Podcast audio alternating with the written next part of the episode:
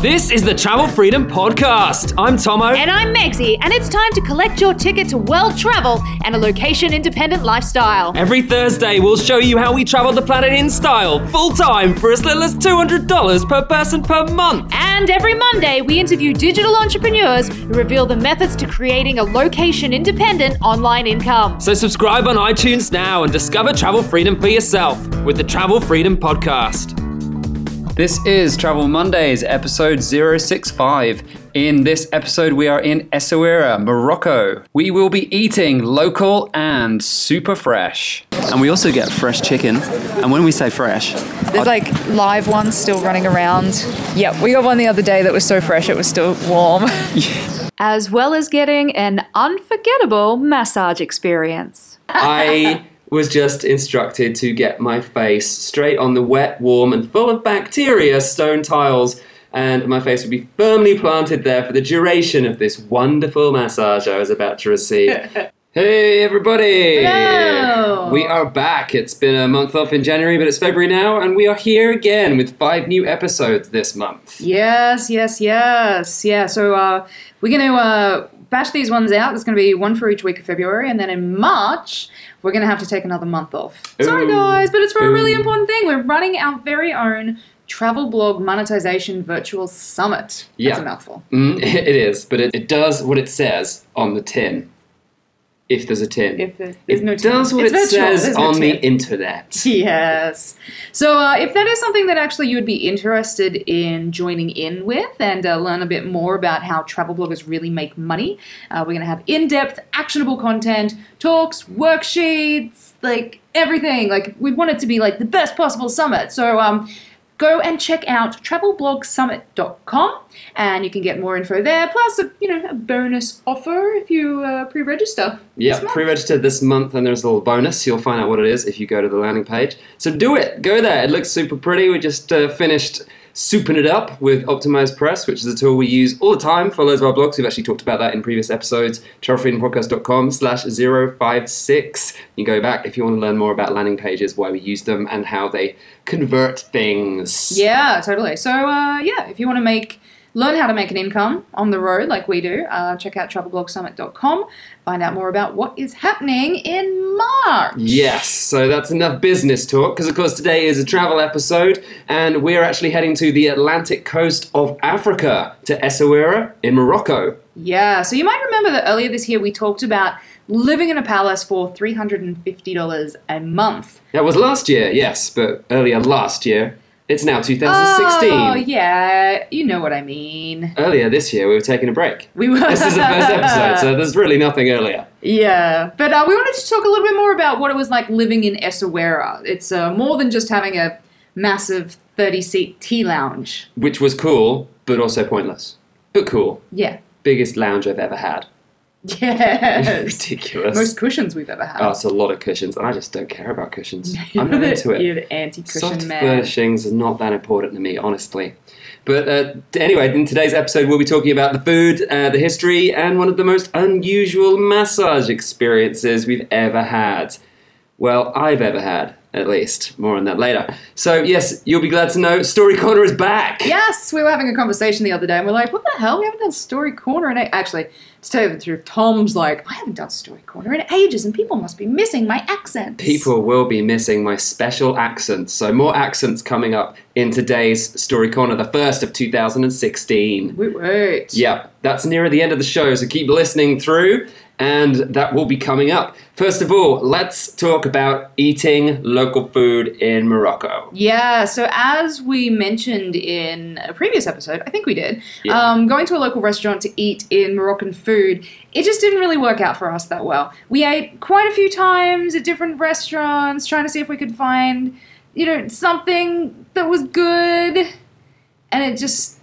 Uh, it never really lived up to our expectations. Yeah, it really didn't, because the whole cuisine of Morocco is steeped in this amazing history of spices and wonder and allure, and you see it on TV and go, ooh, tagines, yeah. and they, they look so pretty with their giant dome, sort of the reverse dome shaped lids that's let this all steam inside this big clay pot thing. And well, you're thinking, oh, that's going to be awesome.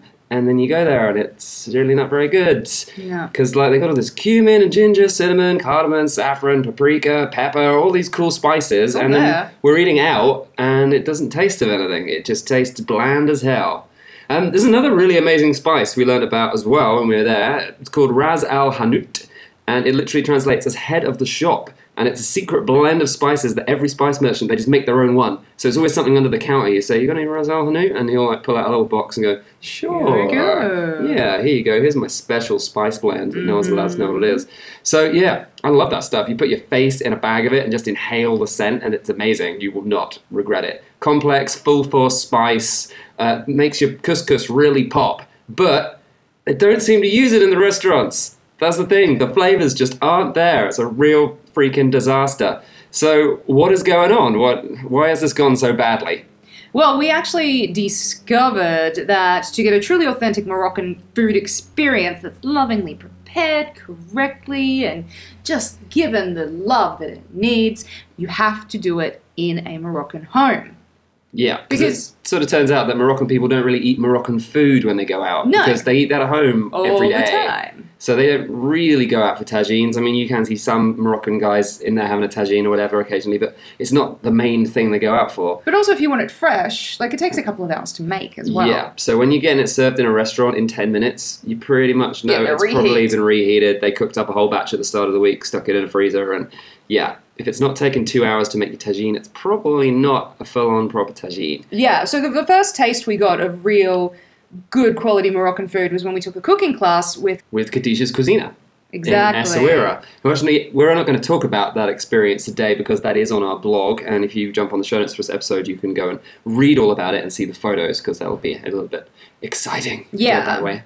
So yeah, we knew that we couldn't eat uh, in home all the time, just making random friends with Moroccans and going, "Can you feed us?" Yeah. So instead of eating out, we yeah learned how to make the food ourselves, and then we went to like the incredibly affordable local markets, and then there you can buy the fresh ingredients and spices, so you can cook these amazing foods all for yourself. Yeah, exactly. So in Essaouira, and like in a lot of Moroccan cities, they've got this main walled city right in the center. It's called the Medina. And that's the same name, like the Medina is the name they use for this walled city center thing that they have in all these different Morocco cities all over the country. So we'll go into a little more about the history of why that sort of thing exists a little bit later on. But with regards to food and markets, every single Medina seems to have all these local stores. They're selling produce, selling clothes, spices, knickknacks, random Chinese shit sometimes as well. as well as that was weird. things that are made locally, shoes, whatever you want, really. Uh, it's always an exciting place. It's always buzzing. There's always life going on. There's always a lot of people. So the walls of the city here in Essaouira, they're a few meters high. I guess maybe like 20 feet for people using that measurement of distance. Feet. I don't even know what that is. It's an American thing. we use it in England sometimes. Um, but there are plenty of gates around the city in this huge wall. I guess there's about five or six gates in the city. Some little ones, some big ones. The north main gate is called Bab Dukala, and that leads very quickly down one of the main avenues to a lot of fresh produce stores. So we used to go down that little area all the time. Yeah, totally. The roads are rough, and you know, mostly cars are not allowed down into the Medina area. So, aside from those main avenues, most of the streets are really windy and like not really wide at all. No, they're tiny. They're only like a few feet wide, like Yeah. a meter, two meters wide. Some of them. It's just it's one of those maze places. It's really easy to get lost. Yeah, I mean they've got these in Marrakesh. They've got them in other Moroccan cities. These old, tiny streets, and they're all full. They're just full of local traders and dentists, just, just random dentists. Yeah, and- you didn't. You wouldn't want to go to that dentist. but it was cool. There was like no McDonald's or anything like that. It was all sort of independent stores. You didn't really see any chains inside that main sort of Medina area, which is cool. And hopefully they won't put any of those in there. I mean, if they try and keep it authentic, which they should, then it's gonna stay like that for a long time, which will keep all the tourists coming back, I guess. yeah. They'll probably build a McDonald's outside. There probably already was one. We just didn't pay attention. So uh, anyway. Let's take a walk through the Medina and the markets with an actual live clip from when we were there. So yeah, when you enter Bab Dukala at the north end of the Medina, you can walk straight down the central road and it's just wall-to-wall shopping. The first area is where the Moroccans shop, where you get all the really cheap stuff. Yeah, it's like cheap Chinese knockoff stuff. Yeah, and then as you go further they're down, biscuits, of course. They do oh, like there's their lots of biscuits and there's food markets and that stuff's all good to buy. But then you get to the end of that first part of the street, you go through the arch, and it all starts turning into touristy shops, which are actually selling some pretty nice stuff, and you can bargain pretty hard and get some good bargains. And Yeah. also, the shop sellers are really a lot more friendly, and they're not so hardcore with the like bartering and negotiation. They're not very aggressive. So yeah, compared to Marrakesh, it's actually pretty easy going around here. Everyone's pretty friendly. let's visit the Olive Man. Yes, we have arrived at the Olive Man, and you can get olives here for about two euros a kilo, which is about 20 dirhams in the local currency. So yeah, But we have to try not to buy any because we already have a fridge full of olives. We are in the very, very local part of the market in the Medina where they do all the fresh food, including chickens, as you could probably hear. They've also got live rabbits, they've got ducks here, fruit and veg around the corner. So this is sort of off the main street, and people don't really. You don't see a lot of tourists coming around at this bit. This is where the locals come to get their meat 'cause it's a bit cheaper than buying it off the main street.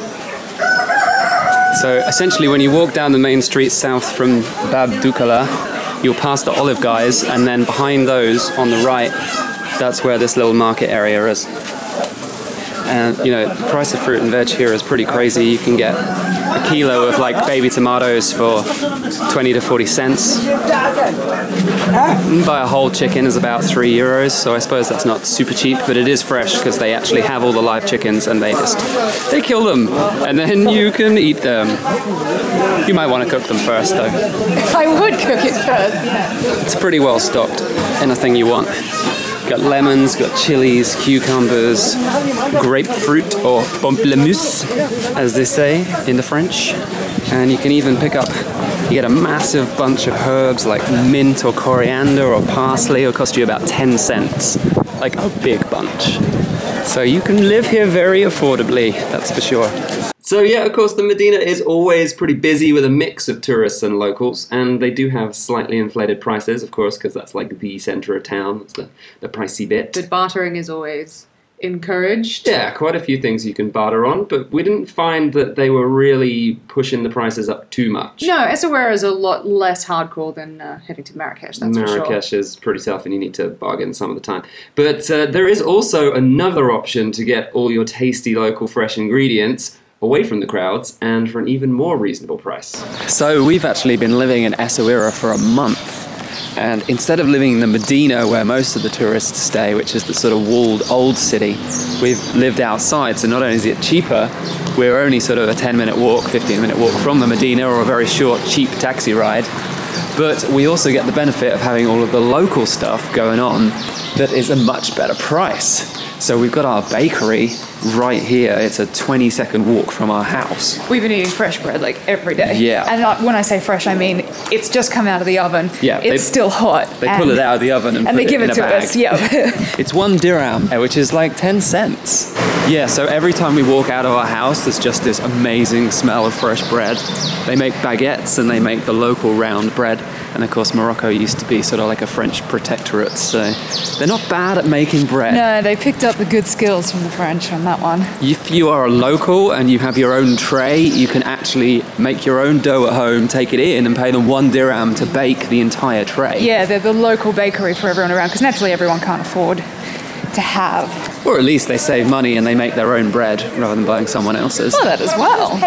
Yeah, I think a lot of the people living around here are not really poor. It's not like a poverty stricken area. Most people have homes. There's not that many beggars about. Oh no, this is quite a nice area. It's all reasonable, reasonably new build actually. Yeah, and most of Essaouira is. It's not like India where the poverty is everywhere. Most people here are well enough off to be like semi middle class and yeah, everyone's got their own space. They The might good have thing to share, is, but it's like most fruit and vegetables is exceptionally affordable. everything's affordable. That's the great thing, and that's why people can live in a sort of semi-middle class way because the cost of living is so low that even if you don't have a high wage, it is possible to live here and uh, not be like you are in England or Australia, broke all the time. Yeah. So we're walking into the fruit and veg market. And effectively, there's just this stretch of road, like this corner of road, just about two minute walk from our house.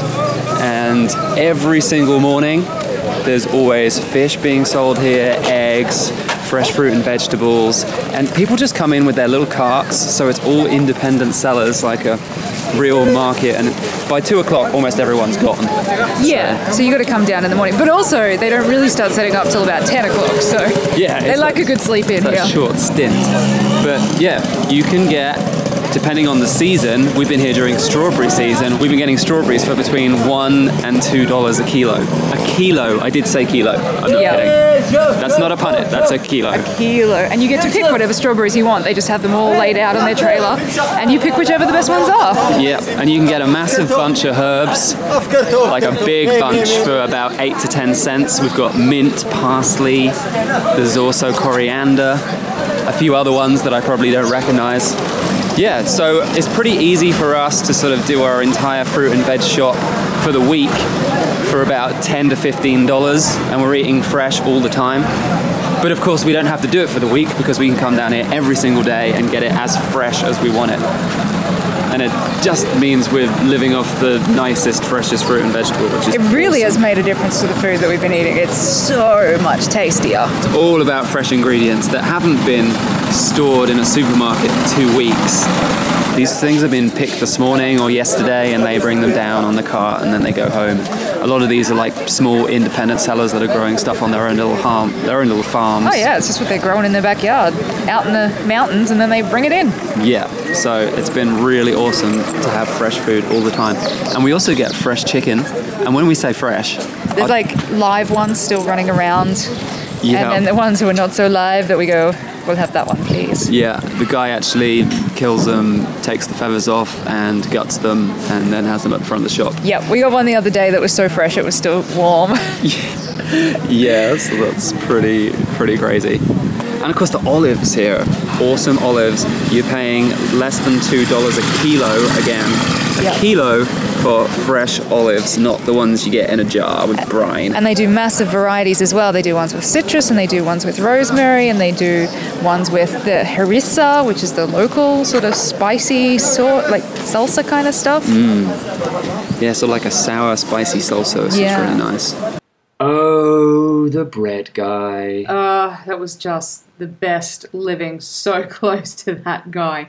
There's nothing better than walking out of the apartment and you just get this whiff of smell and you're instantly drawn around to the bakery where you can get this big bread roll that's like big enough to feed the two of us. And it was 10 cents. Like I used to go in there and I could choose ones that were just coming straight out of the oven. I'll be like, and you go, I would have that one. Yeah, and this is like 12 or more hours a day of them just baking bread in that place. Yeah. Oh, yeah. You can go in in the evening and they're still baking up the last batch of the day. Like, yes. And I love the fact that you can actually rent an oven. Yeah, so a lot of people in the neighborhood don't necessarily have their own oven, so they take it to him to have it cooked. It's such a good idea. Yeah, that's awesome. I wonder if we'd actually tried to make our own pizza if we could have just taken it in there and got it baked. yeah, we That would have been We should have tried that. Yeah. Yeah, because we can't resist the pizza. Um, so anyway, it turned out that in our three years on the road, I reckon Essaouira is probably the most affordable place for food market shopping. Totally. Like so crazy cheap, as we mentioned in some of those clips, the sort of prices. I mean, we're getting avocados for two dollars a kilo. I was in heaven. I love avocados. Yeah, you just grab a whole bunch of those and you're paying nothing for it. And yeah, strawberries for a dollar a kilo at times. I think was probably the cheapest one we got. Yep, super cheap. Yeah, somewhere between a dollar, dollar fifty a kilo is pretty standard. So it's crazy.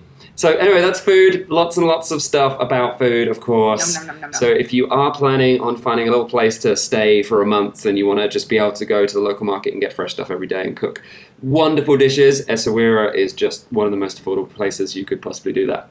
So let's talk about some history. All right, history lesson for everyone. So yes, yes, a little cultural history and a natural history because uh, Essaouira is actually built around this natural harbour. At one end, you've got the Medina, and that's like built as a port on the end of the harbour, and it's sort of this huge, huge bay. It must be about four or five kilometres long, perhaps, and it's all sand, and it's like this crescent moon shape yeah. but it's been settled in that area. People have been living there since prehistoric times, and it's actually been recorded as a trading port as far back as the 5th century BC. So it has been occupied continuously since then as well. So it really has got a lot of history. A lot of the history has sort of been replaced as it's been modernized.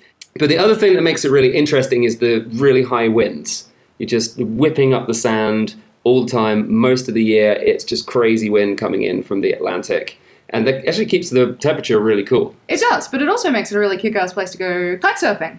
Yes. Really popular for kite surfing, wind surfing, surfing, surfing. I don't know if like ancient visitors were taking part in, in that sort of activity, but we did. We did. But I don't know if it's a traditional activity. I very much doubt it. Yeah, we teamed up with a company called Explorer Morocco, and that gave us our first taste of kite surfing, where we didn't get wet No. at all.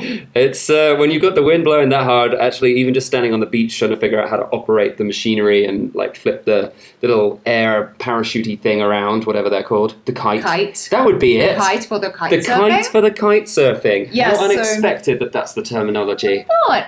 So yeah, our whole first lesson was just spent on the beach, and we actually had to call it quits because the wind really picked up, and like we were almost getting blown Yeah, yeah. halfway if you, down the beach. if you pulled insane. it at the wrong angle, you would be like lifted off your feet pretty much. Yeah. and like pulled down the beach, which was crazy fun. But if you want to go and learn to kite surf, that's a really awesome place to do it because it's relatively affordable and you've just got pretty much guaranteed wind conditions for at least like half the year, if not more. Yeah, for sure. So really good opportunities. Choose the right season, and you'll be out there being able to go kite surfing every day. But just get more than one lesson, because otherwise you're probably not going to get wet. You're just going to be practicing on the beach. So yeah, it was pretty hard to get the hang of. So yeah, that's the best thing to do. Anyway, uh, history, because I got sort of diverted from history into sorry. uh, non-history. kite surfing. Yeah, it Fun was stuff. It was in the 1760s when they built the modern walled city, the Medina as it is now, and there's also a fortress attached to that. And it was all down to politics. Everything's down to politics, of course. Of course. So King Muhammad II, he's a little bit pissed off that all these traders down in Agadir, which is like a port town much further south from Essaouira, uh, they were all sort of bringing in all the trade there. But he wasn't very happy with them because they were sort of supporting one of his rivals who he thought might try and take his crown and try and become king. And so he's like, well, why am I paying money to get stuff from their port? I should just build my own port because I'm a king and I can do whatever the hell I want. Yep. So that's what he did. And he chose the nearest sort of good harbour spot to Marrakesh. It's like a direct line straight to the coast from Marrakesh. And he fortified it and turned it into a full port so that he could control it and stick two fingers up at Agadir, Yep. which is pretty much what happened. And yeah, that's how we have uh, Essaouira. Yeah. And so the city was developed.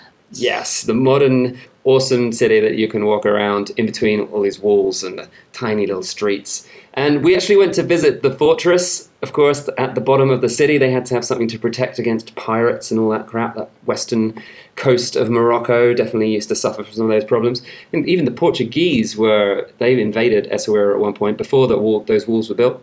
As I recall, the Portuguese ah. were actually based there for about 20 years or so, in I think the 16th century. So, yeah, they needed some protection. They didn't want to lose that stuff again.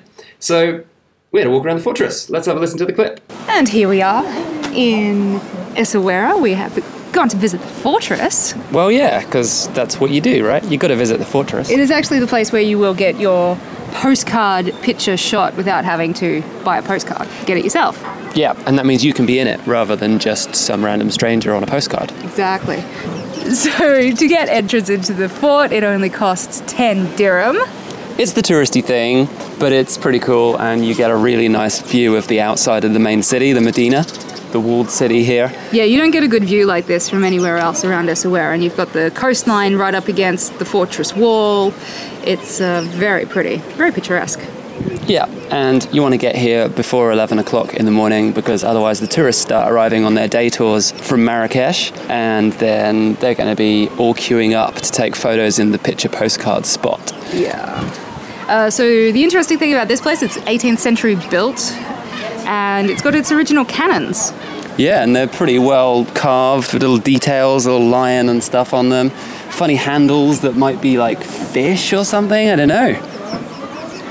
What is that? Sea, sea lions or Or something? horses' heads, seahorse heads, Seahorses? maybe. I don't know. Yeah. But yeah, they're green as well, so they're probably made of copper, I guess.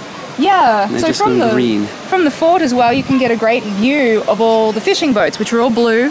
It's a And you can have seagulls shit on your head, probably. well, not yet. Not yet, but Not yet. Eventually. Let's hope not. It's where they sell the sardines. I don't want to get shot on today. Yeah, they're selling the sardines down in the port, just opposite the fort, and so Which is the typical Essaouira thing. You calm down, you buy some sardines, and then you go and get some dudes to cook it up fresh for you. which we might be doing later on. So head on down to the fort if you're here. Come down in the morning, get yourself some nice photos, and just for a dollar. So, yes, the port below the fortress is filled with all these blue boats, and that makes for some great photography. We'll stick some on the show notes. Yeah. But now, now, what time is it? Oh, it's time for the return of Story Corner. Hello there, Story Corner, with my random Somerset accent from Morocco. That makes total sense. It makes lots of sense, doesn't it, Mr. Frodo? So, no, actually, this accent is not from New Zealand. It's as your Lord of the Rings fans might believe it is, but it's not. Uh, it's actually for a place in England where Tolkien based his Hobbit land on, the Shire. It's actually called Somerset, that's where I come from. That's what everyone around there sounds like. They sound like this. They do. It makes me giggle every time we go to visit Tom's parents and they hear the accent. Go down the pub, go down the pub for a pint of beer. I'm quite glad you don't have that accent. I don't have that accent anymore, but I thought it'd be appropriate for a Moroccan episode. It makes a lot of sense, doesn't it? Really? Um, I yeah, I don't sound like that anymore. It, it just went. The accent went. I used to sound a little bit like that when I was young. Believe it or not. Can you believe it? I can't believe it. No, I can't believe it. But anyway, that's another story. Let's not talk about my crazy history in Somerset. Uh, today is a story about our Moroccan massages. They were two very different experiences, yes? Very, very different. So the Moroccan mm, um, bathhouses, they're called hammams. So it's quite similar to the Turkish hammams. In fact, I think the word is probably the same, Same, word, same. perhaps. So it's quite a regular ritual for local people to just go and bathe in these public bathhouses regularly. So um, they just go and wash and they gossip and they catch up with their mates, and that's what they do. The one we went to, you could wear your underwear. Yeah, I think most of them you can probably wear your underwear and no one's going to find it weird. it. But sometimes some of the people in there are naked. So Yeah. yeah. Some, some not, some, some. And of course, it's gender segregated because we're not in Norway right now. It's uh, Morocco, and they're a little bit, they're a little bit uh, sensitive about the whole shared nudity. So of course we decided that we had to go along and give it a try. Uh, you can pay for a really fancy hotel experience, which you'll pay a butt ton of money for. And it's just, I don't know, it's just a generic spa kind of thing. It, I don't know, it just didn't seem like it was any different to go into a spa anywhere around the world. Yeah, so that's why we decided to opt for the very local bathhouse, and instead of paying a fortune for what is probably just a regular massage, we paid $13 each for the super premium package with argan oil massage and black soap scrub. Sounds fancy, doesn't it? It for 13 sound bucks. It might not have turned out as fancy as it sounds, but anyway, in our ever continuing mission to live as local as possible when we're in places, that's what we did. So we ended up having pretty different experiences from that $13. So I guess Meg should tell you hers first. Yes, so my experience was actually quite lovely. The women took me in, and even though like no one spoke a single word of English, they were all really kind, friendly. Um, you know, they were sort of giggling a bit. They were like, "Oh, look at the crazy white woman." You know, they were trying to speak French to me, a couple of them, and I was like, "Oh." I do not speak French. Pardon. No. No. No French. No français. No. So when I walked in, I could see women just going about their business. They were bathing, washing their hair. Uh, kids had just been plopped into buckets of water and were splashing around and, you know, just keeping themselves entertained while their mums just gossiped and bathed and did their thing. Uh, this particular hammam wasn't a completely naked one, so um, I just had my underwear on. Most of the women had their underwear on. There's a couple getting around naked, but yeah, so it wasn't full on hardcore nudity with a bunch of strangers, but pretty close to it. Yep. Yes, so the lady who was taking care of me took me into like this back sort of, there's like three different rooms, and she instructed me with gestures to, to sit down on a mat of questionable cleanliness. So even though I said that people were wearing underwear, I still just didn't know how many bare asses had been on that mat or the last time it had been cleaned. So, but yeah, I just sucked it up and laid down on the mat where she wanted me to.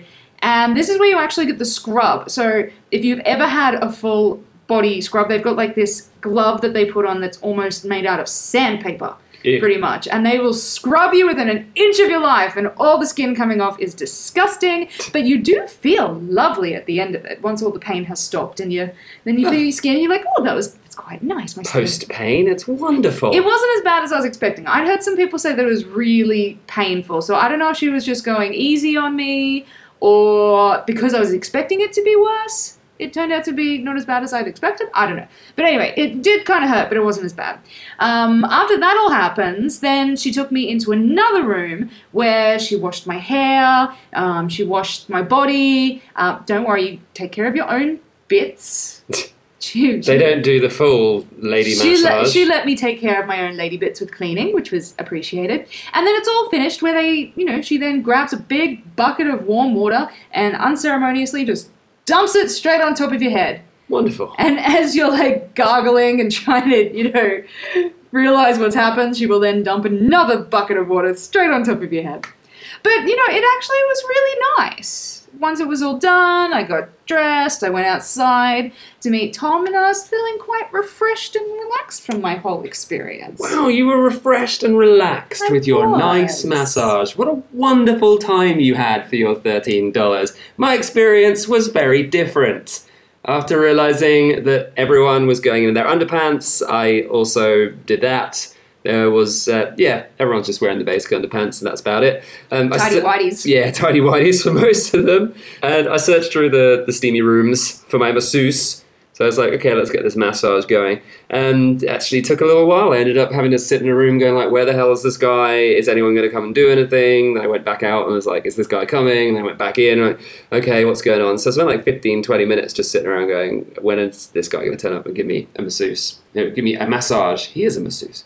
When is this guy going to turn up and give me a massage? That's what I was thinking. And eventually he did. The small, skinny, yet mainly made of muscle Moroccan man turned up and he pointed at the floor and indicated that I should be down on the floor. No comfortable massage bed or even mat covered in arse for me. I was just instructed to get my face straight on the wet, warm, and full of bacteria stone tiles, and my face would be firmly planted there for the duration of this wonderful massage I was about to receive. so, as this tiny man leaped wildly from side to side, contorting my very soul with his ludicrously strong hands, I closed my eyes and thought of happy times eating olives at the Medina. Back when I was having a good time, rather than being attacked by this gentleman. I could take the bending of limbs, that was alright, but the continuous force of my whole body and face being pushed into a hard stone floor really was quite uncomfortable. And the soapy water that was sort of nearby had just like run off a hairy man and had poured all of his sweat onto the floor. It was all flowing towards my face and mouth. And I was like, oh, I, I really, I don't want my face on the floor anymore. This isn't what the experience I was looking for. It's not right. So after less than 15 minutes of being pounded against the floor, that was it. I was done. And um, I sulked back out to the changing room and then went and sat outside, miserable and in pain and, and like I'd been violated in some way. Yeah, I remember your face when I came out. it was just, I was like, what happened? it's like, what the hell is going on? So yeah, that was the, the most pointless 15 minute massage of pain. It's just, it didn't really do anything for me, to be honest. But maybe you go somewhere else, you get a better one. If not, you know, just hang around, sit in the steam room, put loads of water on your head, and use some soap, and don't get beaten up. So maybe going to the fancy spa would have been a better idea, after all, for me at least. Maybe for you. But yeah. it probably wouldn't have been as memorable. See, now you got a good story to tell. I just told it. It's done. Now I haven't got a story to tell. It's been done. The podcast is done. I won't be able to do that story on the podcast again. It's all over. that's true. That's it. We're one time. All right then. So there you go. That's a nice story from the West Country, the west of the Sahara Desert in Morocco.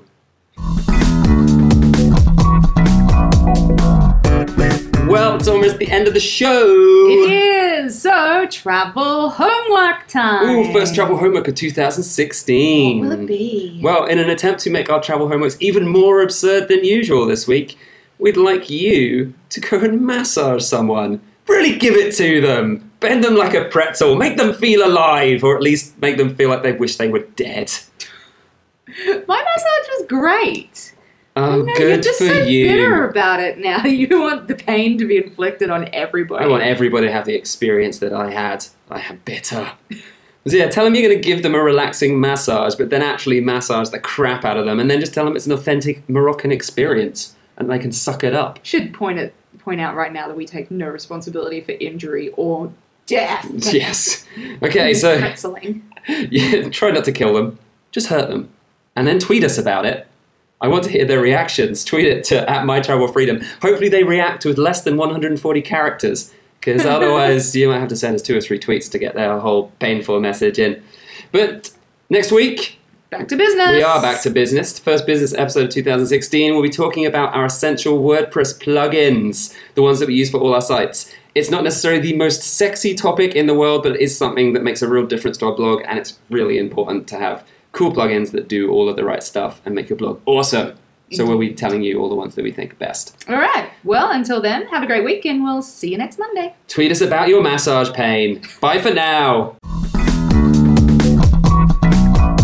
Thanks for listening to the Travel Freedom Podcast. Show notes and resources for this episode are waiting for you at travelfreedompodcast.com. So join us again for Money Mondays to learn how to supercharge your online income. or for Travel Thursdays, where we'll help you travel like a prince on a pauper's budget. We are waiting for your comments and feedback, so tweet us at My Travel Freedom. Or email info at travelfreedompodcast.com. I'm Tomo. And I'm Megsy. Catch us again on Mondays and Thursdays on the Travel Freedom Podcast. Bye for now. Bye.